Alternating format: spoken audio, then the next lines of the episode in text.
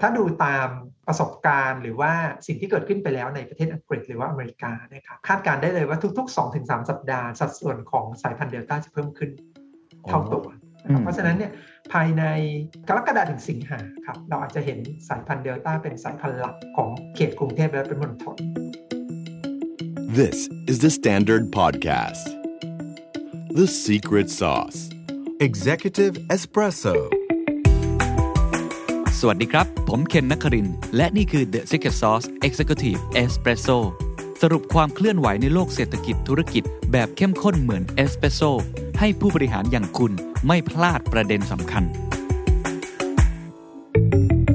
จับตาโควิด ระลอกที่ 4 ครับเบต้าลามเดลต้าพุ่ง ยอดผู้เสียชีวิตก็กำลังโตขึ้นเรื่อย ๆ แล้ววัคซีนคุณภาพอยู่ที่ไหนสังคมเริ่มจะเรียกร้องเรื่องนี้ มากขึ้นเรื่อยๆนะครับต้องกลับมาคุยกันเรื่องวิกฤตโควิด -19 กันอีกครั้งใหญ่นะครับ เพราะว่าผมว่ามีการเปลี่ยนแปลงที่มีนัยยะสำคัญอย่างยิ่งเกิดขึ้นทั่วโลก ก็คือเชื้อกลายพันธุ์เดลต้าหรือว่าที่ก่อนหน้านี้หลายคนรู้จักก็คือ เชื้อที่เริ่มต้นมาจากที่อินเดีย แล้วก็เบต้าก็เริ่มระบาดน่ากลัวขึ้นเรื่อยๆนะครับจากแอฟริกาใต้ ในประเทศไทยเองต้องบอกว่ามีวิกฤตซ้อนวิกฤตครับ ตอนนี้ในระยะสั้นเนี่ยปัญหาแพทเทิร์นเดิมๆจำได้ไหมครับทุกท่าน เรื่องเตียง ICU ไม่พอโดยเฉพาะในพื้นที่การระบาดเยอะๆ ในกรุงเทพมหานคร เริ่มกลับมาอีกครั้ง วันก่อนมีข่าวว่าเตียง ICU เหลือแค่ 20 เตียงในกรุงเทพมหานคร โอ้โห หลายคนก็ตกใจฮะยอดผู้ติดเชื้อก็เพิ่มไม่ตกลงเลย ยอดผู้เสียชีวิต วันก่อนนี้มีผู้เสียชีวิต 51 ราย หลายคนบอกเอ๊ะตัวเลขเป็น new high ก็จริง ไปดูทั่วโลกเป็นยังไง ต้องบอกวันนั้นเราติด 1 ใน 15 ของโลกนะครับ วันเดียวนะครับถือว่าเป็นยอดผู้เสียชีวิตที่สูงติดอันดับโลกต่อวัน นอกจากนั้นยังมีเรื่องของเชื้อกลายพันธุ์ และวัคซีนที่เรากำลังใช้อยู่ครับ ผมพูดชื่อเลยคือซีโนแวคกับแอสตราเซเนกาเป็นหลัก ตอนนี้ซีโนแวคเนี่ยทยอยสั่งมาเพิ่มมากขึ้นเรื่อยๆ เริ่มมีคำถามครับสังคมตั้งคำถามว่าซีโนแวคเอาอยู่จริงหรือไม่ ก่อนหน้านี้เราคุยกันว่า 2 เข็มเนี่ยเราต้องการที่จะป้องกันการเข้าโรงพยาบาล ช่ไหมครับแล้วก็ป้องกันการเสียชีวิตการป่วยหนัก แต่ตอนนี้เรื่องของการป้องกันการติดเชื้อโดยเฉพาะเชื้อกลายพันธุ์เนี่ยมันเริ่มเห็นแล้วครับว่าอาจจะเอาไม่อยู่จริง ๆ ผมว่าข่าวหนึ่งที่หลายคนอ่านแล้วก็รู้สึกว่าโหนี่มันเป็นสัญญาณที่ค่อนข้างชัดเจนคือคุณหมอที่เชียงรายครับที่อยู่ด่านหน้า ติดไป 30 กว่าคน ทั้งที่ฉีดครบแล้ว 2 เข็ม มันเกิดอะไรขึ้น ร้อนจนจนถึงขั้นคุณสรยุทธ์นะครับ จากเรื่องเล่าเช้านี้เนี่ยต้องออกมาเขียนนะปกติผมไม่ค่อยเห็นแกเขียนอะไรตรงไปตรงมาขนาดนี้มาก่อน เขียนว่ากราบเลยได้ไหมครับว่าโมเดอร์นาวัคซีน mRNA ที่หลายคนมองว่าน่าจะเป็นวัคซีนทางเลือก มันติดที่กระบวนการอะไรทำไมซีโนฟาร์มใช้เวลาเร็วกว่า สังคมเรียกร้องวัคซีนที่มีประสิทธิภาพสูงขึ้น เพื่อที่จะมาจัดการกับเฟสใหม่ หรือที่บางคนใช้คำว่าระลอกที่ 4 ราชอายุรแพทย์ออกมาเตือนนะครับ เขียนเป็นหลายข้อเลยบอกว่าต้อง หาวัคซีนที่มีคุณภาพในจำนวนที่เพียงพอ เพื่อที่จะสู้กับระลอกที่ 4 ผมพูดคุยกับอาจารย์มานพอีกครั้งหนึ่งนะครับ เพราะว่ายังมีโจทย์อีกโจทย์หนึ่งคือเรื่องของการเปิดประเทศอีกภูเก็ต sandbox อีก จะทำอย่างไรสถานการณ์จะเป็นอย่างไรต่อไป สวัสดีอาจารย์มานพครับครับสวัสดีครับ พูดมาทั้งหมดนี่ผมคิดว่าก็คงเป็นเหตุการณ์ที่หลายคนเริ่มกังวลและจริงๆอาจารย์มานพคุยกับผมมาตลอดเดือน 2 เดือนอาจารย์ก็เตือนเรื่องนี้มาตลอดนะผมให้อาจารย์พูดให้ ฟังคร่าวๆก่อนดีกว่าว่าในในสถานการณ์ระดับโลกในตอนนี้นะครับเรื่องของการกลายพันธุ์หรือว่าระลอกที่4ที่เขาคุยกันเยอะมากขึ้นในอังกฤษสหรัฐอเมริกาเนี่ยสถานการณ์มันน่ากลัวอย่างนั้นจริงไหมแล้วสถานการณ์ทั่วโลกเนี่ยมันเป็นยังไงเขาจับตาเรื่องอะไรกันอยู่ครับอาการระบาดระลอก 4 เองเนี่ยครับที่เรากลัวก็คือเรื่องสายพันธุ์เดลต้าเป็นหลักนะครับถึงแม้ว่าตัวเลขเนี่ยอาจจะยังไม่ค่อยชัดเจนมากนะนะครับเราเห็น ความน่าเป็นห่วง เริ่มต้นเกิดที่ประเทศอินเดียที่ทำให้เราเห็นการระบาดจนประเทศอินเดียมีผู้ติดเชื้อสูงหลายแสนคนต่อวันในในประมาณสักเดือน 2 เดือนที่ผ่านมาแต่ถึงแม้ว่าตอนนี้จะคุมได้แล้วเนี่ยครับแต่ว่าสายพันธุ์อินเดียเนี่ยหรือเดลต้าเนี่ยมันได้กระจายออกจากประเทศอินเดียเนี่ยไปยังประเทศอื่นแล้วนะครับแล้วก็ถึงแม้ว่าการระบาดในระดับโลก ถ้าเราดูในภาพรวมเองเนี่ยครับ อาจจะยังไม่ได้มีผู้ติดเชื้อรายใหม่เพิ่มขึ้นสูงชัดเจน แบบการระบาดของสายพันธุ์อัลฟาหรือสายพันธุ์อังกฤษตอนช่วงต้นปีนะครับแต่ว่าแนวโน้มเนี่ยมันกำลังเพิ่มขึ้นเรื่อยๆครับทั้งโลกเนี่ยอาศัยบทเรียนจากการระบาดระลอกก่อน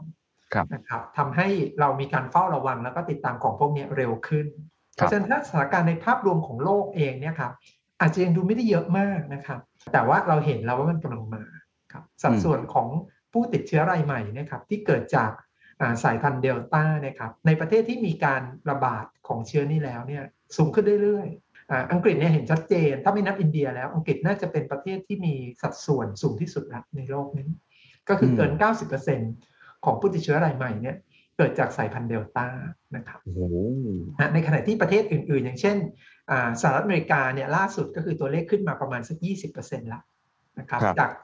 ประมาณ 2 สัปดาห์ที่แล้วเนี่ยอยู่ที่น้อยกว่า 10%แนวโน้มเนี่ยกำลังจะมาเรื่อยๆนะครับรบเราเห็นยอดผู้ติดเชื้อรายใหม่ในบางประเทศเพิ่มขึ้น ถึงแม้ว่าเราจะยังไม่เห็นข้อมูลชัดเจนนะครับว่าสายพันธุ์เดลต้าเนี่ย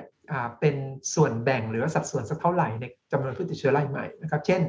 สเปน เช่น รัสเซียอย่างเงี้ยครับเยอรมันเริ่มเห็นผู้ติดเชื้อรายใหม่เพิ่มขึ้น สายพันธุ์เดลต้าน่าจะกลายเป็นสายพันธุ์หลักในอีก 2-3 เดือนข้างหน้า อันนี้ผมเห็น WHO ออกมาพูด แล้วก็หลาย ๆ ที่ก็ออกมามาคาดการณ์แบบนี้อาจารย์คิดว่าน่าจะเป็นอย่างนั้นไหมครับ น่าจะเป็นอย่างนั้นแน่ๆเพราะว่าเราเห็นบทเรียนของอินเดียเราเห็นบทเรียนของอังกฤษชัดเจนเลยครับ ว่าความสามารถในการแพร่เชื้อของเดลต้าเนี่ยครับเก่งกว่าสายพันธุ์อื่น ๆ ที่มีการระบาดในพื้นที่เดิม ข้อมูลเนี่ย ไม่ค่อยต่างกันเท่าไหร่นะครับในประเทศที่มีการติดตามของผู้นี้ถี่ยิบเลยเนี่ยอย่างเช่นอังกฤษหรือว่าอเมริกานะครับเพิ่มขึ้นเท่าตัวหรือดับเบิลขึ้นทุก ๆ 2 สัปดาห์ถึง 3 สัปดาห์ เพราะฉะนั้นเนี่ยสัดส่วนถ้าเริ่มจาก 10%จะเพิ่มเป็น 20%ใน 2-3 สัปดาห์นะครับแล้วก็คาดการได้เลยว่าอีก 2-3 สัปดาห์ข้างหน้า สัดส่วนก็จะเป็น 40 แล้วก็สุดท้ายก็จะเป็น 80%ครับครับงั้นเราเราย้ำกันอีกสักครั้งไหมครับว่าสายพันธุ์เดลต้าเนี่ยนอกจากว่ามันจะแพร่เชื้อได้เร็วกว่า สายพันธุ์ก่อนหน้านี้ ไม่ว่าจะเป็นอัลฟาเองหรือสายพันธุ์ดั้งเดิมตั้งแต่แรกเนี่ยมันมีพิษสงอะไรอีกบ้างครับที่หลายคนกังวลมากๆครับความน่ากังวลของสายพันธุ์อะไรก็ตามนะครับ ที่เกิดขึ้นเกี่ยวกับโควิดนะครับเรากลัวหลักๆ แค่ 2 เรื่องนะครับหนึ่งก็คือแพร่เร็วกระจายเร็วหรือเปล่าทำให้คนติดเชื้อเนี่ยเกิดขึ้นเยอะนะครับ แล้วก็ไหลเข้ามาในระบบสุขภาพแล้วก็โรงพยาบาลค่อนข้างมาก อันที่ 2 ก็คือมันดื้อไหม เช่น คนที่ติดเชื้อไปแล้วเนี่ยครับยังมีภูมิที่จะต่อต้านเชื้อใหม่ได้หรือเปล่านะครับหรือว่าคนที่ฉีดวัคซีนไปแล้วเนี่ยครับเขาจะยังมีโอกาสจะติดเชื้อนี้ได้หรือเปล่านะครับเราเห็นสายพันธุ์อัลฟาเนี่ยมีความสามารถพิเศษคือแพร่เร็วนะครับกลายเป็นสายพันธุ์หลักเบต้าหรือว่าแอฟริกาใต้อันนี้ดื้อดื้อต่อภูมิคุ้มกันดื้อต่อวัคซีนเดลต้าเนี่ยครับความน่ากังวลก็คือคุณสมบัติทั้งสองด้านเนี่ยมันมีอยู่ในตัวเดียวกัน คือนอกจากแพร่เร็วและแพร่เร็วกว่าอัลฟาแล้วเนี่ยครับความดื้อเนี่ยอาจจะแค่น้องๆเบต้าเท่านั้นเองนะครับเราเห็นข้อมูลของประเทศอังกฤษนะว่าคนที่ฉีดวัคซีนแค่เข็มเดียวนะครับ ไม่ว่าจะเป็นไฟเซอร์หรือแอสตราเซเนกาเนี่ยครับสามารถที่จะสกัดการระบาดของสายพันธุ์อัลฟาได้ดีมาก แต่พอเจอกับสายพันธุ์เดลต้าแล้วเนี่ยครับข้อมูลชัดเจนว่าเข็มเดียวเอาไม่อยู่แน่นอนต้องฉีดให้ครบ 2 เข็ม อืมอืมครับผม เพราะฉะนั้นความน่ากลัวของมันก็คือแพร่เชื้อเร็วขึ้น ในขณะเดียวกันความดื้อหรือการที่ทำให้ประสิทธิภาพของวัคซีนที่เรามี มันก็ไม่แพ้สายพันธุ์อย่างเบต้าหรือแอฟริกาใต้ไปเลยนั้นจริงจะต้องถามต่อครับ ถ้าเชื้อนี้สมมติเรามองเซโรอีกสองถึงสามเดือนข้างหน้า มันกลายเป็นเชื้อหลักจริง ๆ นะครับ ผมว่าคีย์หัวใจสำคัญตอนนี้ก็คือเรื่องของวัคซีนถูกไหมว่าอาวุธที่เรามีเนี่ยมันสู้กับมันได้หรือไม่อย่างไร ตอนนี้ เรื่องของวัคซีนที่จะเอาอยู่หรือเอาไม่อยู่เนี่ยในต่างประเทศเนี่ยพอเจอเชื้อเดลต้าเนี่ยมันมีข้อมูลออกมาไหมครับว่ามันเป็นยังไงบ้างครับ ข้อมูลของอสายพันธุ์เดลต้ากับประสิทธิผลของวัคซีนเองเนี่ยครับส่วนใหญ่ข้อมูลก็จะมาจากยุโรปนะครับเนื่องจากมีการระบาดอยู่นะตอนนี้ แล้วก็อเมริกาเนี่ยมีบ้างข้อมูลยุโรปเนี่ยชัดเจนว่าประสิทธิภาพของวัคซีนถ้าเราฉีดครบ 2 เข็มนะครับยังใช้ได้อยู่นะครับ คือคือเทียบกันกับสายพันธุ์อัลฟานะครับอาจจะลดลงบ้างแต่ยังไม่มากนะเช่น ถ้าเกิดประสิทธิผลของอวัคซีน 2 เข็มต่อสายพันธุ์อัลฟาอาจจะ 90%ขึ้นไปนะครับรบของเดลต้าอาจจะลงมาประมาณสัก80 80 กว่าใกล้ๆ90 ก็ยังดีอยู่ แต่มีข้อแม้ก็คือถ้าเข็มเดียวประสิทธิผลของมันจะไม่ดีครับของอัลฟาฉีดเข็มเดียวอาจจะได้ถึง 50-60% แต่ของเดลต้าเนี่ย30-33ท่านเอง คือลดลงมากครับครับ ถ้าเป็นฝั่งสหรัฐอเมริกามีให้เห็นไหมครับฝั่งสหรัฐอเมริกาเนี่ยเนื่องจากข้อมูลการระบาดยังน้อยอยู่มากนะครับเราเพิ่งจะเห็นตัวเลขล่าสุดก็คืออยู่ที่ประมาณสัก20%เท่านั้นเองนะครับการระบาดส่วนใหญ่ยังเป็นสายพันธุ์อัลฟาอยู่นะครับข้อมูลประสิทธิผลเองเนี่ยครับของวัคซีนที่เขาใช้อยู่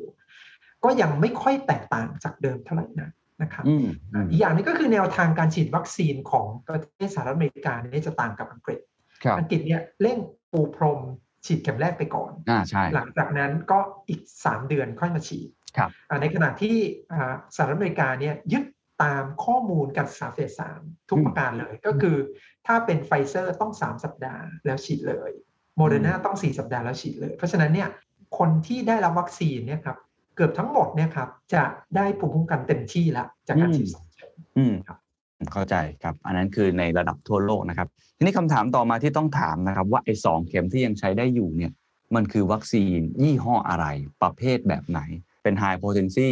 หรือ low potency หรือ medium potency ถูกไหมฮะเพราะว่าประเทศไทยก็ได้ใช้วัคซีนที่อาจจะไม่เหมือนกับที่อาจารย์พูดถึงยุโรป ตอนเนี้ยพอพูดถึงตัวคุณภาพหรือประสิทธิผลของวัคซีนแต่ละยี่ห้อเนี่ย มันมันมีความแตกต่างกันยังไงในการรับมือเดลต้าครับข้อมูลตอนนี้น่าจะเป็นที่สรุปชัดเจนแล้วนะครับ ว่าประสิทธิภาพหรือประสิทธิผลของวัคซีนนะครับสัมพันธ์ไปกับความแรงในการกระตุ้นภูมิคุ้มกันหรือการสร้างแอนติบอดีวัคซีนที่สร้างภูมิคุ้มกันหรือสร้างแอนติบอดีได้ดีนะครับก็จะมีประสิทธิภาพและประสิทธิผลดีไปด้วยนะอันนี้ก็ตรงไปตรงมานะครับ เช่น วัคซีนกลุ่ม mRNA นะครับทั้งไฟเซอร์โมเดอร์นานะครับอ่าวัคซีนอ่าที่เป็นโปรตีน subunit ที่เรียกอ่าที่รู้จักกันดีก็คือ Novavax นะครับแต่เผอิญว่ายังไม่ได้จำหน่ายในท้องตลาดนะครับก็มีความสามารถในการกระตุ้นภูมิดีมากนะครับรองลงมาก็จะเป็นวัคซีนในกลุ่มที่เป็น viral vector นะครับเช่น AstraZeneca นะครับอันนี้ก็กระตุ้นภูมิได้รองลงมานะครับแล้วก็วัคซีนที่กระตุ้นภูมิได้น้อยกว่า วัคซีนรูปแบบอื่น ก็คือวัคซีนเชื้อตายครับ เพราะฉะนั้นประสิทธิผลโดยรวมก็จะล้อไปด้วยกันกับระดับการกระตุ้นภูมิคุ้มกันที่เกิดขึ้นครับครับผมเพราะฉะนั้นต้องกลับมาที่ประเทศไทยแล้วนะครับ ผมว่าตอนนี้หัวใจหลักของเหตุการณ์ในครั้งนี้ก็คือตัวโควิดมันกลายพันธุ์ไปเรื่อยๆคำถามก็คืออาวุธที่เรามีเนี่ยมันต่อก่อนสู้กับมันได้มากน้อยแค่ไหน อันเนี้ยถ้าเกิดแต่ละประเทศมีคุณภาพเพียงพอ มีจำนวนที่เพียงพอ มีกลยุทธ์การกระจายวัคซีนที่ดี ก็พอได้จะรับมือต่อไปได้ ในประเทศไทยตอนนี้มันเป็นยังไงครับ วัคซีนที่เรามี 2 ยี่ห้อ ก็คือ AstraZeneca กับ Sinovac เป็นหลักในตอนนี้ก่อนเนี่ย มันเอาไอ้ตัวเดลต้าอยู่หรือไม่ครับ ข้อมูลจริงๆเนี่ยครับที่เราเห็นยืนยันทางคลินิกเนี่ยคงเป็นข้อมูลที่เราพูดได้เต็มปากเนี่ยก็จะเป็นวัคซีนของ AstraZeneca นะครับครับเนื่องจากเป็นวัคซีนตัวเดียวกันที่มีการใช้แพร่หลายในยุโรปนะครับอืมเราเห็นข้อมูลในยุโรปแล้วว่าอ่าเข็มเดียวเนี่ยน่าจะเอาไม่อยู่นะครับ อันนี้ก็เป็นที่มาว่าทำไมจะต้องร่นเข็ม 2 ให้เร็วขึ้นอีกนะครับเหลือแค่ 8 สัปดาห์ครับ ในประเทศที่มีการระบาดของเดลต้านะครับแล้วก็การฉีด2เข็มก็ยังมีประสิทธิผลดีใช้ได้อยู่นะครับถึงแม้จะตกลงบ้างแต่ยังดีอยู่นะครับเพราะฉะนั้นอ่าชนิดของวัคซีนของ a s t r a z เซ e c a อาจจะไม่ใช่ปัญหานะครับอืมปัญหาของ a s t r a z เซ e c a อาจจะเป็นในแง่ของการกระจายวัคซีน ให้ได้อืมเร็วที่สุด แล้วก็การย่นระยะเข็ม 2 ให้เร็วขึ้นจากแผนเดิมนะครับทีนี้ปัญหาของวัคซีนไซโนแวคนะครับซึ่งเป็นวัคซีนเชื้อตายนะครับเรารู้ว่าโดยรูปแบบของวัคซีนเนี้ย กระตุ้นภูมิได้น้อยนะครับเมื่อเทียบกันกับวัคซีนรูปแบบอื่นนะคครัรับบอ่าข้อมูลของการศึกษาเฟส3นะครับในบราซิล หรือว่าการใช้จริงในชิลีเนี่ยเราก็เห็นว่าอ่าวัคซีนรูปแบบเนี้ยครับอ่าประสิทธิผลในการที่จะป้องกันการติดเชื้อเองเนี่ยจะอยู่ประมาณสัก 50 50.7นะในในบราซิลที่ทำในบุคลากรทางการแพทย์เลยเนี่ยนะครับ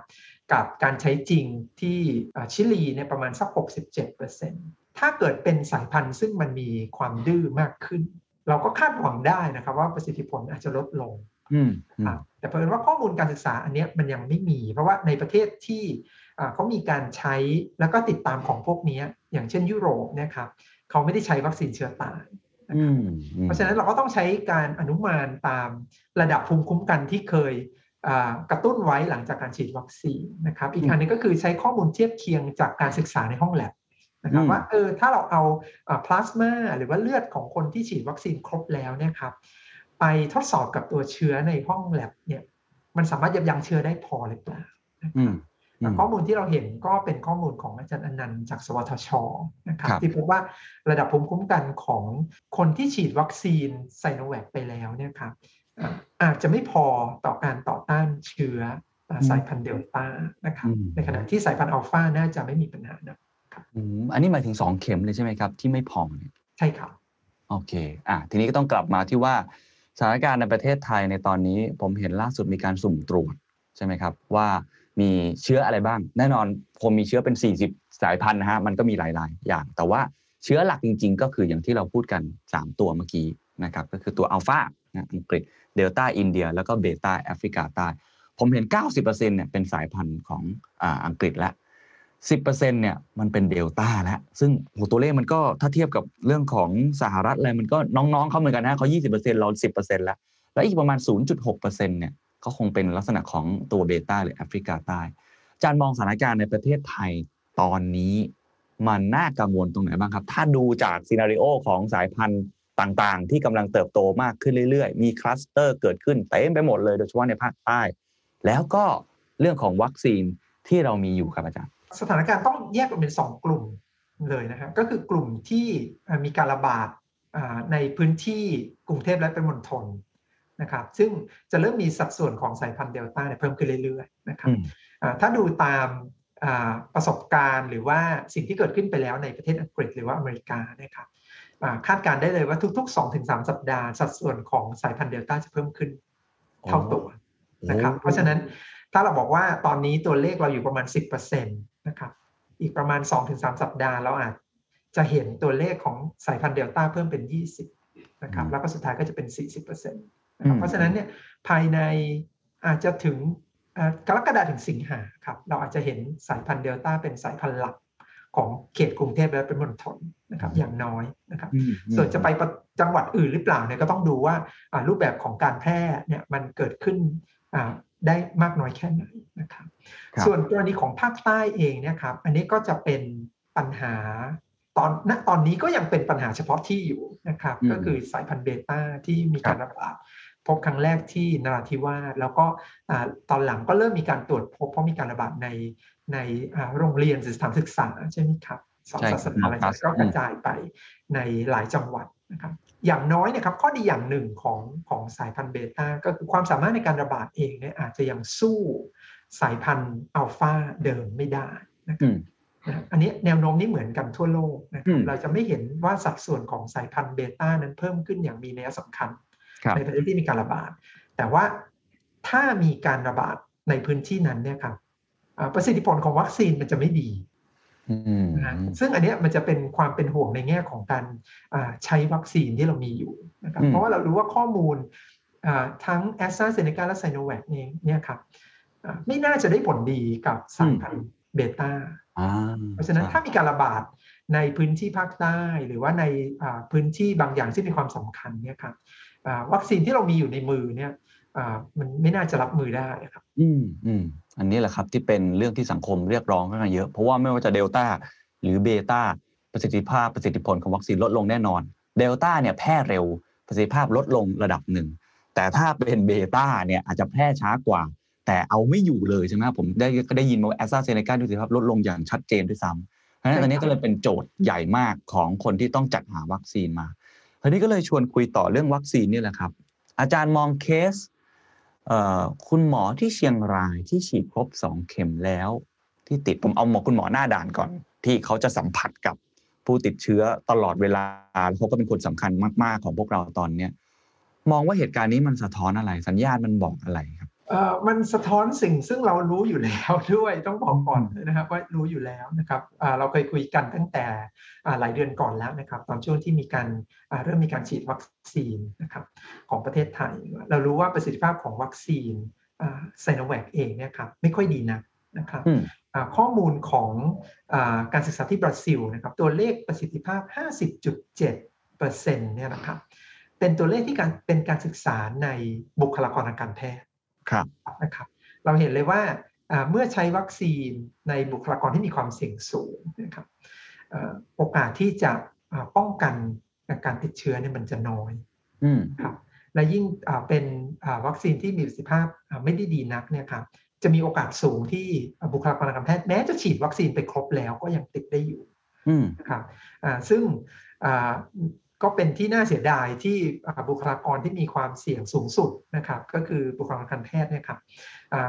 ในประเทศเราเราได้วัคซีนซึ่งมีประสิทธิภาพด้อยที่สุดนะครับมันก็เลยเกิดเหตุการณ์อันนี้เกิดขึ้นครับ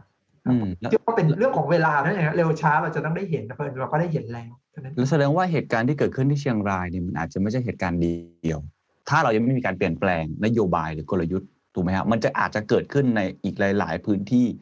ที่คุณหมอเนี่ยสัมผัสพวกเขาเยอะๆ อาจารย์คิดว่าเหตุการณ์ สมมุติว่าเราลองคิด worst case scenario เรายังทำลักษณะแบบเดิม ไม่ได้มีอะไรเปลี่ยนแปลงเลย อาจารย์คิดว่าเหตุการณ์มันจะเป็นยังไงครับจริงๆเหตุการณ์เกิดขึ้นอยู่แล้ว เพียงแต่ว่ามันไม่ได้เป็นกรณีที่เป็นข่าวนะครับ เราเอาทราบเราได้มีการพูดคุยกันในหมู่คนทำงานเนี่ยครับในหลายๆแห่งเนี่ยจริงๆเนี่ยมี คนทำงานแพทย์พยาบาลที่ฉีดวัคซีนครบแล้วเนี่ยครับแล้วพบติดเชื้อทีหลังเนี่ยมีนะครับที่จะต้องเข้ารักษาตัวหรือกักกันนะครับเพียงแต่ว่ากรณีของเชียงรายเนี่ยมันเกิดขึ้นพร้อมๆกันหลายสิบคน แล้วก็ทำให้ส่งผลถึงการบริการ ก็เลยต้องมีการประกาศลดหรือว่าจำกัดการการทำงานของโรงพยาบาลลงก็เลยเป็นข่าวใหญ่โตขึ้นมานะครับ แต่ว่า เรื่องของการติดเชื้อในหมู่บุคลากรทางการแพทย์เกิดขึ้นอยู่แล้วนะครับในรายละเอียดครับโอเค มันก็บอกชัดเลยว่าวัคซีนที่เราใช้อยู่ให้กับบุคลากรทางการแพทย์ด่านหน้าเนี่ยมันไม่เพียงพอจริง ๆ บางคนเปรียบเทียบว่าจะไปออกรบนะฮะแต่ว่าไม่ได้เอาอาวุธที่มันมีสัญญาณุภาพเพียงพอโล่อะไรนี่มันอาจจะเป็นพลาสติก ปืนแก๊ปอะไรเขาอาจจะเปรียบเทียบแรงขนาดนั้นแต่ผมเห็นคุณหมอหลายท่านก็เขียนแบบนั้น ทีนี้ประเด็นนี้ผมต้องคุยต่อในตรงในในเรื่องของบุคลากรทางการแพทย์หรือว่าการจัดการ เพราะว่า นอกเหนือจากไอตัววัคซีนที่เรามองว่าด่านหน้าเนี่ยมันอาจจะมีสัญญาณุภาพไม่เพียงพอแล้วเนี่ย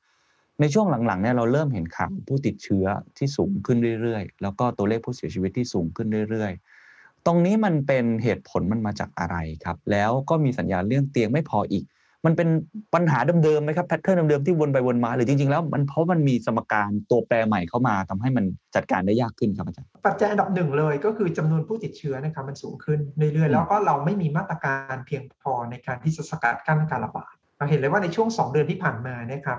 มาตรการมันไม่ได้เข้มข้นไปกว่าเดิมจริงๆมันผ่อนลงได้ซ้ำไปนะครับพอไม่ได้เข้มข้นไปกว่าเดิมเนี่ยการคาดหวังว่าจำนวนผู้ติดเชื้อจะลดลงมันเป็นไปไม่ได้อยู่แล้ว ถ้าเราทำมาตรการเหมือนเดิมนะครับจำนวนผู้ติดเชื้อจะลดลงได้เนี่ยมีกรณีเดียวเท่านั้นเองครับ คือจะต้องระดมฉีดวัคซีนให้กว้างที่สุดนะครับวัคซีนก็ไม่ได้มาด้วย ทีนี้พอวัคซีนไม่มามาตรการก็ไม่มีเพิ่มนะครับ ไม่มีทางเลยที่เดิมผู้ติดเชื้อจะลดลงนะครับ แล้วพอยิ่งมีสัดส่วนของเดลต้าที่เพิ่มขึ้นเรื่อยๆ อย่างนี้ครับ มันมีแนวโน้มที่ผู้ติดเชื้อรายใหม่จะสูงขึ้นแทนที่จะลดลงครับโอ้โหเหมือนหลายปัจจัย หลายปัจจัยเลยนะฮะเมื่อกี้ผมที่ฟังคือมาตรการเราก็ผ่อนคลายถูกไหมฮะไม่ได้เข้มข้น แล้วก็จริง ๆ ก็กำลังจะมีการวางรถแมพจะเปิดประเทศด้วยนั้นที่หนึ่งอันที่สองวัคซีนนะวัคซีนที่สองประเด็นนะประสิทธิภาพก็เรารู้เมื่อกี้อย่างที่อาจารย์พูดข้อมูลทั่วโลกมันเห็นตรงกันแล้วที่เรามีเนี่ยมันอาจจะประสิทธิภาพไม่เพียงพอ และการกระจายที่ตอนแรกเราบอกว่าจะ4ี่แสนโดสต่อวันอะไรต่างๆ ตอนนี้มันก็เหมือนตัวเลขมันได้แตะไปไม่ค่อยถึงสักเท่าไหร่บางวันเหลือแสนเองสองแสนเอง แล้วก็อันที่สามก็คือมีการกลายพันธุ์อีกถูกไหมซึ่งทุกอย่างนี้ดูเหมือนว่ามันจะเป็นสิ่งที่ทำให้เราตอกย้ำความเลวร้ายที่เกิดขึ้นมากขึ้นเรื่อยๆ ผมเข้าใจถูกนะอาจารย์ถูกครับถูกครับ คือในช่วงแรกของการระบาดระลอกนี้ถ้าเราย้อนกลับไปประมาณสักสองเดือนก่อนนะครับที่ช่วงแรกเนี่ยปัญหาจะอยู่ที่การประสานงานเป็นหลัก แต่ว่าตอนนี้เราขยายทั้งศักยภาพเต็มที่เรามีการประสานงานที่ดีขึ้นนะครับ ศักยภาพจำนวนเตียงถ้าเราไปดูตัวเลขจริง ๆ ในช่วงแรกของการระบาดเมื่อเดือนเมษาในเขตกรุงเทพและปริมณฑลนะครับจำนวนเตียงผู้ป่วยหนัก และ ICU เราเพิ่มขึ้นหลายสิบเปอร์เซ็นต์เลยนะฮะนะครับอย่างน้อยเนี่ยสี่ห้าสิบเปอร์เซ็นต์นะแต่ว่ามันไม่พอแล้วครับตอนนี้ครับ เพราะจำนวนผู้ป่วยรายใหม่จำนวนผู้ป่วยหนักเนี่ยครับมันเพิ่มขึ้นมากเพิ่มจากเดิมในล็อกแรกการระบาดเราเริ่มเห็นหลักหลักพัน เราเริ่มเห็นสองพัน แต่ตอนนี้ครับสามพันสี่พันมันกลายเป็น มันกลายเป็นค่าเฉลี่ยปกติไปแล้วนะครับเพราะฉะนั้นศักยภาพมันรับไม่ไหวแหละ เพราะฉะนั้นโดยรวมทั้งหมดนี้ตอนนี้ทางแก้คืออะไรครับอาจารย์ทางแก้ทีละเปาะทีละเปาะในมุมมองเชิงการแพทย์ก็ได้ ผมว่าอาจารย์ก็ออกมาพูดเรื่องนี้อยู่บ่อยๆ เตือนอยู่หลาย ๆ ครั้งเหมือนกัน ทางแก้ในปัญหาเนี่ยที่เรามีอยู่3ามสี่อย่างที่มันเหมือนกับผีซ้ำด้ำพลอย ตอกย้ำเราไปเรื่อยๆเนี่ยทีละเปาะทีละเปาะเราควรจะเริ่มแก้อย่างไร ถ้าจะเร็วสุดนะครับสองเรื่องนะครับถ้ามาตรการที่ได้ผลดีสุดเลย แต่ผมคิดว่าจะยากสุดในการทำคือล็อกดาวน์นะครับเพราะว่าเพราะว่านี่คือมาตรการเดียวที่จะได้ผลเร็วสุด ถ้าเราล็อกดาวน์เราจะสกัดการระบาดได้ แต่ว่าอันนี้ทำยากมากผมคิดว่ามันจะสวนกับนโยบายการพึ่งผ่อนคลายของของของภาครัฐกับทิศร้อยแปดสิบองศานี่เป็นเรื่องยากจริงอืมอ่าวัคซีนอาจจะเป็นตัวเลือกที่รองลงมานะครับเราอาจจะระดมฉีดวัคซีนให้กว้างขึ้นในพื้นที่ระบาด เช่นกรุงเทพและปริมณฑลเนะครับอืมอาจจะต้องอาจัดการเอาวัคซีนที่มีอยู่ทั้งหมดนะครับ มาฉีดในเขตนี้อย่างเดียวอืมนะครับเพื่อสกัดการระบาดณตรงนี้ให้ได้ก่อนนะครับอืมอ่าแต่ว่าผลจากวัคซีนเนี่ยครับมันจะยังไม่เห็นเร็วนักนะครับ เราอาจจะฉีดวัคซีนวันนี้ได้ ให้ได้ถึงวันละห้าแสนเลยก็ได้ครับ แต่ว่ากว่าวัคซีนจะออกฤทธิ์จริงๆเนี่ยครับก็ต้องทอดระยะเวลาอย่างน้อยก็3-4สัปดาห์ครับครับเอาเข็มเดียวก็ได้ครับ อย่างน้อยสกัดเดลต้าไม่ได้อืมแต่ถ้าสามารถสกัดอัลฟาได้นะครับ ตัวเลขก็อาจจะลดลงซื้อเวลาไปได้ระยะหนึ่งครับนะแต่ว่าก็ยังจะต้องมีเวลาที่เราอาจจะต้องรับมือกับสถานการณ์อย่างน้อยเนี่ยอ่าสามสัปดาห์ครับโดยเฉลี่ย อืม คือมันไม่ใช่แบบดีดนิ้วแล้วมันได้เลย ไม่เหมือนกับใช่ล็อกดาวน์ที่มันสกัดกั้นเลยใช่ทีนี้ครับในเรื่องของการการปูพรมฉีดวัคซีนก็ก็มีประเด็นนะฮะที่อย่างที่ผมบอกคุณสรยุทธ์ถึงขั้นออกมาพูดว่าโมเดอร์นาอยู่ไหน สังคมก็ตั้งคำถามนะฮะตรงนี้อาจารย์มองยังไงครับว่า ถ้าเกิดเราได้วัคซีนที่มันเป็นวัคซีนทางเลือกมีคุณภาพซิโนฟาร์มนะฮะโมเดอร์นาไฟเซอร์จอร์นสันแอนด์จอร์นสันซึ่งสปุตหรือสปุตนิกวีเนี่ยซึ่งพวกนี้จริงๆก็อยู่ในแผนของของทางภาครัฐอยู่แล้วออกมาประกาศนะนายกก็พูด 6 ยี่ห้อนี้อยู่แล้ว แต่มันผมไม่แน่ใจว่ามันติดที่อะไรมันช้า ซึ่งนี้อาจารย์ก็คงจะตอบไม่ได้เหมือนกันนะมันช้านะบอกไตรมาสสี่จนถึงต้นปีหน้าเลยด้วยซ้ำความสูญเสียในแง่ของระยะเวลาที่มันช้าลงเรื่อยๆ อาจารย์คิดว่ามันส่งผลขนาดไหน หรือถ้าเกิดว่าเราสามารถนำเข้ามาได้เลยเนี่ยในช่วงเดือนสมมุติว่าไม่กี่เดือนข้างหน้าเนี่ย มันจะช่วยบรรเทาปัญหาที่เราคุยกันได้จริงใช่ไหมครับผมคิดว่าช่วยแน่ๆครับนะครับ แล้วก็มาเร็วดีกว่ามาช้าแน่นอน เวลามีต้นทุน ทุกวันที่ผ่านไปมีคนเสียชีวิตเยอะขึ้น มีคนป่วยเพิ่มขึ้นแน่ๆกินทรัพยากรสาธารณสุขเพิ่มขึ้นแน่ๆแล้วผมคิดว่าของพวกเนี้ยครับพอมันสะสมมากขึ้นเรื่อยๆเนี่ยในขณะที่อ่าระบบสาธารณสุขไม่สามารถรองรับได้อยู่นะครับความสูญเสียมันจะทวีคูณแล้วมันจะเริ่มไปในภาคอื่นแล้วมันจะไม่ใช่เรื่องการแพทย์อย่างเดียวอืมอ่าเรื่องของภาคเศรษฐกิจก็จะตามมาครับเพราะว่าคนเจ็บป่วยหนักขึ้นนะครับ สุดท้ายก็อ่า มันก็จะส่งผลในภาพรวมอยู่ดีนะครับ เรื่องของภาคการท่องเที่ยวที่ภาครัฐเตรียมจะเปิดเพื่อต้อนรับนักท่องเที่ยวนะครับ ในประเทศที่มีการระบาดเนี่ยครับผมเชื่อว่ามาตรการของประเทศอื่นนะครับ ก็คงไม่ต่างกันก็คือแนะนำนะครับ หรืองดเว้นไม่ให้คนประเทศตนเองนะครับ เดินทางในไปในประเทศที่มีการระบาดอยู่ดีนะครับ เพราะฉะนั้นเนี่ย ของที่จะมาส่งผลร้อยกันหมดนะครับมันมันติดกันเป็นลูกโซ่นะครับเพราะฉะนั้นมันจะต้องจะต้องกำราบไอ้การการระบาดวัคซีนให้ได้ก่อนเสมอครับ ทีนี้ถ้าตัวเงื่อนเวลานะครับผมคิดว่าจริง ๆ แล้วเนี่ยครับถ้าเรื่องเนี้ยเป็นเรื่องของการจัดหาวัคซีนเป็นครั้งแรกนะครับอืมถ้าย้อนกลับไปสักอ่าหกเดือนที่แล้วหรือ9เดือนที่แล้วเนี่ยครับอาจจะเป็นของซึ่งทุกคนเข้าใจได้อืม วัคซีนเป็นเรื่องใหม่เป็นของใหม่ยังไม่รู้ว่าตัวไหนจะได้ผลดีนะครับ การติดต่อเจรจาก็ยังอาจจะยังมีความไม่แน่นอนอยู่เยอะ แต่ผมว่าเวลาผ่านมาก็นานมากแล้วนะเราเห็นข้อมูลชัดเจน เราเห็นอยู่แล้วว่าวัคซีนตัวไหนเป็นวัคซีนซึ่งเราควรเลือก มีขบวนการและช่องทางในการเจรจา มีตัวอย่างของประเทศอื่น ซึ่งทำให้เราดูเนี่ยครับ ผมคิดว่าของพวกนี้มันไม่ควรเป็นเหตุผลอะไรอีก ในการที่ทำให้ของพวกนี้ล่าช้ามากขึ้น ในฐานะที่เป็นบุคลากรทางการแพทย์นะครับ ที่ติดตามเรื่องนี้มาตลอดแล้วก็ออกมาพูดตลอดเนี่ยครับ ผมอยากให้อาจารย์ลองเป็นตัวแทนนะรวบรวมความรู้สึกของน้องๆ เพื่อนๆ หรืออาจารย์หลาย ๆ ท่านที่ทำงานอยู่ด่านหน้า หรือว่ามีความรู้ความเข้าใจในเรื่องเนี้ย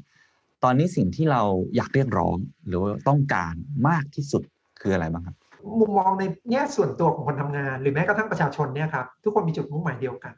คือเราอยากให้การระบาดเนี่ยสิ้นสุดให้ได้เร็วที่สุดเท่าที่จะทำได้นะครับอาจจะไม่สามารถทำให้อ่าจำนวนผู้ติดเชื้อรายใหม่กลับไปเป็นศูนย์ได้เหมือนเดิมนะครับอ่าแต่ถ้าเราสามารถควบคุมการระบาดได้นะครับช่วยทุกคนอืมนะครับภาคการแพทย์ก็ทำงานเหนื่อยน้อยลงนะครับอ่าเราแบกมาเป็นเดือนๆแล้วฮะเราพูดมาตลอดนะครับ มันไม่ได้ น้อยลงนะฮะสถานการณ์มันแย่ลงเรื่อยๆได้วยซ้ำไป ขอให้เรามีที่ได้หายใจมากขึ้นนะครับ ในขณะเดียวกันเนี่ยครับ ถ้าเรามีอ่าวิธีการป้องกันด้วยวัคซีนที่คุณภาพดีขึ้นนะครับอืมอ่าความสูญเสียในบุคลากรก็จะลดลงไปอีกนะครับ มันก็ทำให้การทำงานของเราทำงานได้ดีขึ้นอ่าประชาชนภาพรวมก็เหมือนกันครับวัคซีนที่คุณภาพดี และกระจายทั่วถึงเป็นวงกว้างอย่างรวดเร็วนะครับ มันช่วยตัดตอนการระบาดครับ ช่วยทุกคน จริง ๆ ครับช่วยทั้งตัวที่เจ้าตัวที่ได้รับวัคซีน และช่วยทั้งคนรอบข้างด้วยครับ เพราะมันทำให้การระบาดคุมได้เร็วขึ้นนะครับอของพวกนี้ครับช้าหนึ่งวันก็เราก็นับจำนวนผู้ติดเชื้อรายใหม่รายวัน และจำนวนผู้เสียชีวิตรายวันคูณเข้าไปครับ มันมีความสูญเสียของเรื่องของเวลาที่เป็นต้นทุนมหาศาล แต่พอพูดถึงเรื่องวัคซีนที่เมื่อกี้อาจารย์พูดว่าคุณภาพดี อันนี้ก็ต้องโค้ดคำพูดของคุณหมอยงมาเลย นะที่บอกว่าเราอาจจะต้องมีการกระตุ้นภูมิมากขึ้น โดยการฉีดเข็ม 3 ซึ่งก็อยู่ในระหว่างการศึกษาว่าจะเป็นซีโนแวคเพิ่ม หรือว่าจะสลับแอสตราอะไรก็ว่ากันไปในเชิงการแพทย์ ตรงนี้อาจารย์มองอยังไงครับ ว่าการกระตุ้นฉีดเข็ม3เนี่ยมันเป็นหลักการที่ทำกันโดยทั่วไป แล้วก็มีการที่พูดถึงกันในวงการแพทย์ระดับโลกใช่ไหมครับ แล้วก็ในประเทศไทยเนี่ยช้อยส์เราจริง ๆ แล้วมันควรจะเป็นยังไงครับการกระตุ้น ภูมิเข็ม3นะครับจริงๆ ก็เป็นหลักการทั่วไปนะครับว่าถ้าเกิดเมื่อเราฉีดวัคซีนครบแล้วแล้วพบว่าภูมิคุ้มกันที่มีอยู่มันไม่เพียงพออที่จะทำให้เราสามารถจะป้องกันการติดเชื้อหรือการเจ็บป่วยได้นะครับ ก็ต้องมีวิธีการกระตุ้นเพิ่มเติมอยู่แล้วนะครับ วัคซีนหลายชนิดก็มีการฉีดมากกว่า 2 เข็มนะครับอาจจะมี 3 เข็ม 4 เข็มในอดีตนะครับทีนี้ถ้าในบริบทของของโควิดเองนะครับ ก็จะมีคำถามที่มาคู่กันเสมอเลยว่าถ้าเกิดเราจำเป็นที่ต้องฉีดวัคซีน กระตุ้นจริงๆเนี่ยครับคำถามที่จะเกิดขึ้นก็คือทำไมเราถึงไม่เลือกวัคซีนที่มีประสิทธิภาพดีกว่านี้ตั้งแต่ต้นอันที่สองก็คืออการกระตุ้นภูมิเนี่ยครับจำเป็นที่จะต้องกระตุ้นภูมิด้วยวัคซีนตัวเดิมหรือเปล่าหรือเราเลือกหาวัคซีนซึ่งมีประสิทธิภาพสูงขึ้นในการกระตุ้นครับ ซึ่งอันนี้เป็นคำถามปกติที่ทุกคนถามเหมือนเหมือนกันนะครับในประเทศอื่นที่เราเห็นเป็นตัวอย่างชัดเจนอย่างเช่นบาห์เรน หรือว่าสหรัฐอาหรับเอมิเรตส์นะครับ ซึ่งมีการประกาศให้คนที่ฉีดวัคซีน 2 เข็มไปแล้วนะครับ ด้วยวัคซีนไซโนฟาร์มซึ่งเป็นวัคซีนเชื้อตายเหมือนกันเนี่ยครับให้กลับมาฉีดวัคซีนของไฟเซอร์ เพื่อเนื่องจากเขาพบว่า คนที่ได้รับวัคซีนไปแล้ว 2 เข็มเนี่ยครับก็คือไซโนฟาร์มนะครับไม่สามารถจะป้องกันการติดเชื้อของเขาได้นะครับ แล้วก็บาเรนเนี่ยมีการระบาดของเชื้อสายพันธุ์เบต้าอยู่ค่อนข้างเยอะนะครับก็ทำให้คนที่ติดเชื้อแม้มีหลายคนเนี่ยครับมีประวัติจริง ๆ ก็คือฉีดวัคซีนครบแล้วก็ยังติดอยู่นะครับในทางตรงข้ามเลยประเทศที่เป็นบ้านใกล้เรือนเคียงคือกาตาร์นะครับ ซึ่งอยู่ใกล้กันนะครับกับพบว่าควบคุมการระบาดของโรคได้ดีมากนะครับ ความต่างมีอย่างเดียวเลยครับกาตาเลือกไฟเซอร์ โอ้โหโอ้นี่มันชัดเจนขนาดนั้นแล้วใช่ไหมฮะในตอนนี้เราสามารถดูข้อมูลตรงนี้แล้วบอกเหมือนบัญชาการหลังจากนี้ได้เลย ถ้าเราเห็นข้อมูลจากพวกนี้แล้วใช่ครับใช่ครับ ในช่วงแรกเราอาจจะยังไม่รู้ว่าวัคซีนแต่ละตัวมีประสิทธิภาพประสิทธิผลต่างกันอย่างไรนะครับ หลายคนอาจจะบอกว่าบริบทของการศึกษาไม่ไม่ใช่ กลุ่มประชากรกลุ่มเดียวกันช่วงเวลาหรือเงื่อนเวลาไม่เหมือนกันสักทีเดียวนะครับแต่ว่าข้อมูลการใช้จริงนะครับ อย่างที่เราเคยคุยกันก่อนหน้านี้ ข้อมูลการใช้จริงนะครับ จะเป็นข้อมูลซึ่งเปรียบเทียบได้จริง ๆนะครับ เพราะว่ามันจะตัดความแปรปรวนทั้งเงื่อนเวลา ทั้งจำนวนประชากร ผู้เข้าร่วมการศึกษานะครับ แล้วก็บริบทของพื้นฐานของประชากรออกไปหมดแล้วฮะการใช้จริงประเทศต่างๆเนี่ยเราเห็นเปรียบเทียบชัดเจนเลยว่า วัคซีนที่มีประสิทธิภาพดีมากๆ ก็จะดีมากๆ ในทุกประเทศและในทุกกรณีครับโอ้โหแสดงว่าก่อนหน้านี้ประโยคทองประโยคนึงที่เราคุยกันว่า เราไม่สามารถที่จะเทียบ efficacy ของวัคซีนได้ ตอนนี้อาจจะใช้ไม่ได้จริงแล้ว แสดงว่าตอนนี้เราเทียบได้แล้ว เพราะ real world มันเกิดขึ้นแล้ว ใช่ไหมครับ ใช่ครับ อจริง ๆ แต่ผมไม่เคยพูด แต่เป็นประโยคที่ที่มันมีการพูดกันเยอะมากในสื่อต่างประเทศ เพราะว่าผมก็จะว่าเป็นการกระตุ้น ให้คนเริ่มฉีดวัคซีนโดยเร็วที่สุด เพราะตอนนั้นเป้าหมายเราเหมือนจะต้องการที่จะกันตายนะกันป่วยใช่ไหมครับ แต่ตอนนี้เหมือนพอมันแพร่เชื้อไปมากขึ้น ตัวเลขออกมาชัดเจนมากขึ้น มันเลยเทียบกันได้แล้วจริงๆ เพราะตอนนี้เราไม่ได้ต้องการแค่จะกันสองอันนั้นแล้วแต่เราต้องการการระบาด ถูกไหมการการติดเชื้อด้วย ซึ่งตรงนี้เห็นผลชัดเจนเลย ใช่ครับ ใช่ครับอืมอะโอเค ชัดเจนมากครับ ผมว่าเป็นเรื่องของวิธีคิดที่เปลี่ยนไปมากๆนะฮะในหลายๆคน ทีนี้อีกอันนึงก็คือเรื่องของการเปิดประเทศเมื่อกี้อาจารย์เกินไปเล็กน้อยนะครับ ดูจากเคสจริง ๆ ตอนนี้ภูเก็ตแซนด์บ็อกซ์หนึ่งกรกฎาคม เราคุยกันเนี่ยปลายเดือนมิถุนายนอีกไม่กี่วันเองครับ จะเปิดท่านนายกก็จะลงไปที่ภูเก็ต แล้วก็จะมีการทำต่อด้วยนะฮะ 15 จะไปสมุย จะไปอีกหลาย ๆ พื้นที่ที่อยู่ในภาคใต้ แล้วก็ขีดเส้นไว้ 120 วัน ผมยังไม่แน่ใจว่าเขานับกันยังไงนะเขาดาวกันแบบไหน เพราะว่าเดี๋ยวคนนู้นก็บอกว่าหลักการคนนู้นก็ไม่ใช่ แต่เอาโดยภาพรวมคือเราป่าวประกาศกับชาวโลกไปแล้ว ว่าเนี่ยช่วงตุลาเนี่ยเราอาจจะเปิดประเทศขึ้นมาอย่างจริงจังดูจากเคสทุกวันนี้ตัวเลขยังเป็นอย่างนี้อยู่หลายคนเลยเป็นห่วงใจคิดว่าความเป็นไปได้เป็นยังไงครับอะไรที่น่ากังวลมากครับถ้าเราจะเปิดจริงความเห็นส่วนตัวผมยังคิดว่ายังพอทำได้นะ นะฮะเอ่อหลายคนอาจจะกังวลจำนวนตัวเลขสูงขึ้นหรือสถานการณ์ในกรุงเทพและปริมณฑลเนี่ยครับแต่ว่าภูเก็ตเป็นพื้นที่ซึ่งมีลักษณะทางภูมิศาสตร์ต่างออกไปใช่ไหมครับอ่าภูเก็ตเนี่ยเป็นพื้นที่ซึ่งมีการระดมฉีดวัคซีนเป็นวงกว้าง แล้วก็ครอบคลุมประชากรได้ค่อนข้างเยอะแล้วอืมอันนี้ต่างกับบริบทในเขตกรุงเทพและปริมณฑลชัดเจนอ่ามีการควบคุมการเข้าออกได้นะครับ ในขณะเดียวกันการต้อนรับนักท่องเที่ยวก็คงจะต้องมีมาตรการเพื่อจะมั่นใจได้ระดับหนึ่งว่าคนที่เข้ามาในพื้นที่นะครับอ่ามีความเสี่ยงต่อการที่จะนำเชื้อแล้วก็แพร่เชื้อต่ำสุดอืมครับผมคิดว่าถ้าจะใช้ภูเก็ตโมเดลในการเริ่ม ก็เป็นวิธีที่ดีนะครับอ่าวิธีหนึ่งทีเดียวครับในการที่จะดูเพียงแต่ว่าอ่าเวลาเราเห็นอ่าตัวอย่างของอาการใช้มาตรการคล้ายๆกันในประเทศอื่น ๆ เช่นเซเชลส์หรือว่ามัลดีฟส์เนี่ยครับอ่า ที่อ่ายังพบมีการระบาดได้อยู่นะครับอ่าเราจะต้องใช้อันนี้เป็นบทเรียนเสมอเลยว่าจะต้องมีแผน 2 ที่จะต้องตามมาเสมออืมเวลาเกิดเหตุการณ์พวกนี้เกิดขึ้นนะครับ เช่น จะมีการค้นพบ หรือว่าค้นหาคนที่ติดเชื้อที่รวดเร็วได้อย่างไงนะครับ จะมีการอ่าขีดวงเพื่อป้องกันการระบาดไม่ให้ออกนอกพื้นที่เล็ก ๆ ได้อย่างไงอะไรอย่างเงี้ยครับอาจารย์ดูจากตัวเลขที่เขากำหนดไว้ครับ จริงๆแผนที่อาจารย์พูดเนี่ยเขาก็มีการเขียนไว้ละเอียดนะว่า เปิดมาแล้ว จะปิดไหมถ้าเกิดว่าเจอเหตุการณ์แบบนี้ เปิดมาแล้วเงื่อนไขที่จะทำต่อไปจะเป็นแบบนี้ ผมเห็นมีตัวเลขหนึ่งที่บอกว่าจะต้องมีผู้ติดเชื้อในพื้นที่ภูเก็ตไม่เกิน 90 รายนะฮะในรอบน่าจะรอบสัปดาห์ถ้าผมจำตัวเลขไม่ผิดนะครับเอ่ออาจารย์คิดว่ามันมันมีโอกาสเกิดขึ้นมากน้อยแค่ไหนครับ มันขึ้นกับว่าตอนนี้ครับสถานการณ์เขาเป็นยังไงนะครับฮะสมมติว่าสถานการณ์ณตอนนี้จำนวนผู้ติดเชื้อต่อวันน้อยมากเช่นอืมอาจจะหลักหน่วยนะครับหรืออาจจะหลักสิบต้นๆอะไรอย่างเงี้ยผมคิดว่าน่าจะได้อืม นะครับไม่น่ามีปัญหาอะไร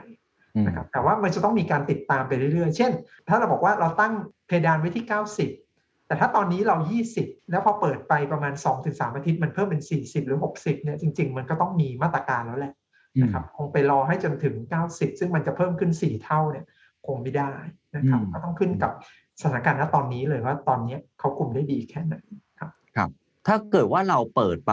แน่นอนในเรื่องของเศรษฐกิจก็คงจะกระเตื้องขึ้นมา ใช่ไหมครับแต่ว่าในมุมอีกด้านหนึ่งที่คนกังวลอย่างที่อาจารย์พูดไปแล้วว่า ถ้าเกิดว่าเราติดตามไม่ดี ควบคุมการแพร่ระบาดไม่ดี มันมีโอกาสที่จะเกิดขึ้นในบางประเทศนะครับ ที่คนข้างนอกนะฮะมาปุ๊บแล้วก็ทำให้ยิ่งมันกระจายเชื้อนะยิ่งเปิดคนให้มีการเดินทางซึ่งกันและกันในจังหวัดที่ง่ายมากขึ้น ร้านผับบาร์อะไรเริ่มเปิดกลับมาได้มากขึ้นอย่างนี้เนี่ยความน่ากังวลตรงนี้อยู่ที่ตรงไหนครับ มันจะกลายเป็นอีก new cluster เลยไหมครับเรามีเคสต่างประเทศที่เกิดลักษณะแบบนี้ไหม เอาเป็นไปได้ครับจริงๆตัวอย่างของของอังกฤษที่รับสายพันธุ์เดลต้าเข้ามาครั้งแรกก็แบบนี้นะครับโอ้คืออ่าอังกฤษเนี่ยไม่ได้ปิดกั้นหรือว่าเข้มงวดมากนะกับอ่านักท่องเที่ยวหรือว่าคนที่เดินทางเข้าประเทศอืมทั้งที่ช่วงนั้นเนี่ยเริ่มมีรายงานอ่าการระบาดของสายพันธุ์เดลต้าในประเทศอินเดียแล้วนะครับอืมอ่าแล้วก็ทำให้เกิดคลัสเตอร์เล็ก ๆ เกิดขึ้นที่อ่าบางเมืองในอ่าอังกฤษก่อนที่เป็นจุดเริ่มต้น นะครับ แล้วก็หลังจากนั้นพอมาตรการที่เกิดขึ้นเนี่ยมันไม่ทันแล้วนะครับอ่าทำให้การระบาดเนี่ยมันเกิดขึ้นในพื้นที่แล้วนะครับไม่ใช่การระบาดเกิดในการนำเชื้อเข้ามาจากต่างประเทศครับอืมเพราะฉะนั้นพวกนี้ต้องอาศัยขบวนการในการติดตามกับเฝ้าระวัง อืมโอ้ต้องติดตามอย่างใกล้ชิดนะครับ ตอนนี้แม้ว่าจะเปิดแล้ว แต่ว่าเปิดอย่างไร อันนี้แหละที่จะเป็นประเด็นที่ฉันต้องเฝ้าระวังอย่างใกล้ชิดมากๆ มาถึงคำถามช่วงท้ายๆครับเราคุยกันมาซิโนทั้งหมดเนี่ยผมว่าหลายท่านเริ่มเห็นแล้วนะฮะเริ่มเห็นแล้วว่าสถานการณ์น่าจะเป็นยังไงต่อไป ก็คงจะไม่สู้ดีนักแหละ มีหลายอย่างที่น่ากังวลมากนะฮะในแง่ของภาครัฐในแง่ของสบค นโยบาย policy maker ผมว่าอาจารย์ก็พูดไปแล้วว่าสิ่งที่คุณหมอต้องการ สิ่งที่น่าจะเป็นแนวทางในการแก้ไขคืออะไร แต่ว่าผมอยากตบกลับมาที่คนทำงานทั่วๆไปครับแบบพวกผมเนี่ยแหละฮะที่ต้องวางแผนธุรกิจ วางแผนการทำงาน หลายคนเนี่ยจะจ้าง คนเพิ่มและจะเริ่มทยอยดึงคนที่เราเพิ่งปลดเขาออกไป หรือว่าอาจจะพักงานเขาเฮ้ยประเทศกำลังจะกลับมากำลังจะกลับมาเปิดและเรากลับมาเดินเครื่องกันอีกครั้ง จะมีการลงทุนซื้อเครื่องจักรเพราะคิดว่าประเทศน่าจะมีการขับเคลื่อนเศรษฐกิจกันมากขึ้น จะวางแผนซีนารีโอต่อไปอย่างเนี้ยมากยิ่งขึ้นแล้ว พอดูจากสถานการณ์ที่อาจารย์พูดออกมาเนี่ยอาจารย์คิดว่าหลังจากนี้เฮ้ยถอยกลับมาตั้งหลักกันนิดนึงดีกว่าไหมเราต้องวางแผนยังไงต่อไปครับทั้งคนวางแผนธุรกิจคนทำงานครับ โอ้อันนี้ก็จะยากอยู่ตรง คือถ้ามันเป็นปัจจัยซึ่งเราสามารถที่จะควบคุมเองได้เนี่ยมันอาจจะไม่ยากมากนะครับ เช่น เราดูสภาพของเศรษฐกิจ เราดูลักษณะของการตลาดอย่างนี้ครับเราก็วางแผนไปข้างหน้าได้ แต่ว่าผมคิดว่าภาพรวมทั้งหมดเนี่ยครับมันขึ้นกับสถานการณ์การระบาด ซึ่งอของหลายอย่างเนี่ยครับมันเกินเกินอำนาจหน้าที่ของ หรือเกินความรับผิดชอบของภาคธุรกิจที่จะทำได้ เช่น ถ้าบอกว่าทุกอย่างของประเทศนะครับจะดีขึ้นได้เมื่อการระบาดหยุดลงและการระบาดเนี้ยจะดีขึ้นเมื่อมีการฉีดวัคซีนเป็นวงกว้างผมว่าภาคธุรกิจเนี่ยทำได้เพียงแค่การที่จะพยายามสนับสนุนหรือกระตุ้นให้คนในหน่วยงานตัวเองนะครับไปรับวัคซีนให้ได้มากที่สุดเท่าที่จะทำได้ พยายามกำจัดข้อสงสัยหรือความลังเลที่ คนในองค์กรไม่อยากฉีดนะครับ หรือว่ามีข้อจำกัดอะไรก็ตามที่ทำให้เขาไม่สามารถฉีดได้นะครับ ให้น้อยที่สุดเท่าที่ทำได้ อันนี้จะช่วยเยอะ เพราะว่าทันทีที่การฉีดวัคซีนเกิดขึ้นเป็นวงกว้างนะครับแม้กระทั่งในพื้นที่ซึ่งซึ่งธุรกิจนั้นอยู่ก็ตามเช่นกรณีของของภูเก็ตอย่างเงี้ยครับอาจจะเห็นง่ายหน่อยนะครับ ถ้าเป็นผมผมก็จะมีความสบายใจมากกว่า ถ้าผมเป็นคนที่ทำธุรกิจในภูเก็ต เพราะว่าความเสี่ยงจะน้อยกว่า กรุงเทพและปริมณฑลแน่นอนนะครับ แต่ถ้าเป็นกรุงเทพและปริมณฑลเนี่ยครับนโยบายของการฉีดวัคซีนหรือการจัดหาวัคซีนของภาครัฐเนี่ยครับอาจจะเป็นปัจจัยสำคัญอันดับหนึ่งนะถ้าสามารถที่จะจัดหาและระดมฉีดได้เร็วน่าจะช่วยได้ได้มากได้น้อยอีกเรื่องหนึ่งแต่ผมคิดว่าน่าจะช่วยได้ครับผมโอ้ขอบคุณมากครับนี่คือทั้งหมดนะครับ ผมคิดว่าสิ่งที่อาจารย์กำลังจะบอกว่าถ้าเป็นคนทำงานอย่างพวกเราเนี่ยผมว่าก็ต้องกลับดูแลตัวเอง ดูแลธุรกิจนะครับดูแลในสิ่งที่เราพอได้จะควบคุมได้ แต่สิ่งที่อยู่นอกเหนือการควบคุมของเราเรื่องการแพร่ระบาดนะครับเรื่องของการจัดการภาครัฐเนี่ยบางทีมันก็อาจจะเกินนะครับสิ่งที่เราพอที่จะพูดได้ แต่ว่าอย่างน้อยๆเนี่ยผมว่าก็อาจจะเป็น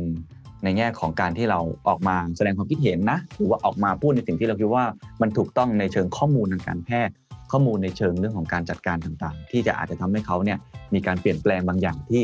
ดีขึ้นได้นะครับขอบคุณมากครับอาจารย์นี้ ผมว่าเป็นข้อมูลที่ครบถ้วน แล้วก็น่าจะทำให้ใครหลายคนเนี่ยมองสถานการณ์ออกแล้วก็กลับไปทำการบ้านของตัวเองเพิ่มเติมมากขึ้น ก็ขอให้อาจารย์รักษาสุขภาพเช่นเดียวกันนะครับ สวัสดีครับ ครับ สวัสดีครับ